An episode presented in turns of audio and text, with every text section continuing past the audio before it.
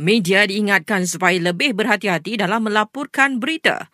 Jurucakap kerajaan Fahmi Fazil berkata, adalah penting supaya sesuatu berita disahkan sebelum laporan mengenainya diterbitkan, terutamanya dalam isu-isu dan perkara yang besar. Kita nantikan kenyataan rasmi sebelum kita membuat berita. Memilih untuk membuat berita berdasarkan sumber. Kadangkala kita tak pasti sumber itu bagaimana. Dan dalam perkara-perkara yang besar, lebih penting ya untuk kita pastikan kesahihan maklumat yang kita terima sebelum kita uh, terbitkan berita.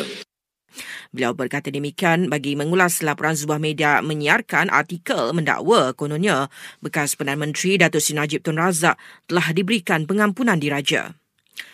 tiga puluh ribu rakyat Johor dijangka menghadiri perarakan diraja dari Istana Bukit Sirin sehingga hangar diraja Senai pagi ini. Ia sempena keberangkatan Sultan Ibrahim, Kibunegara bagi istiadat pemasyuran baginda sebagai Yang di-Pertuan Agung ke tujuh belas. Polis Perak tahan reman tiga anggota polis trafik Ikran Kisminta Wang daripada pasangan pelancong warga U K bagi menyelesaikan saman trafik baru-baru ini. Dalam perkembangan lain, Malaysia berada di ranking ke lima puluh tujuh dalam Indeks Persepsi Rasuah Global tahun lalu, naik empat anak tangga berbanding tahun dua ribu dua puluh dua.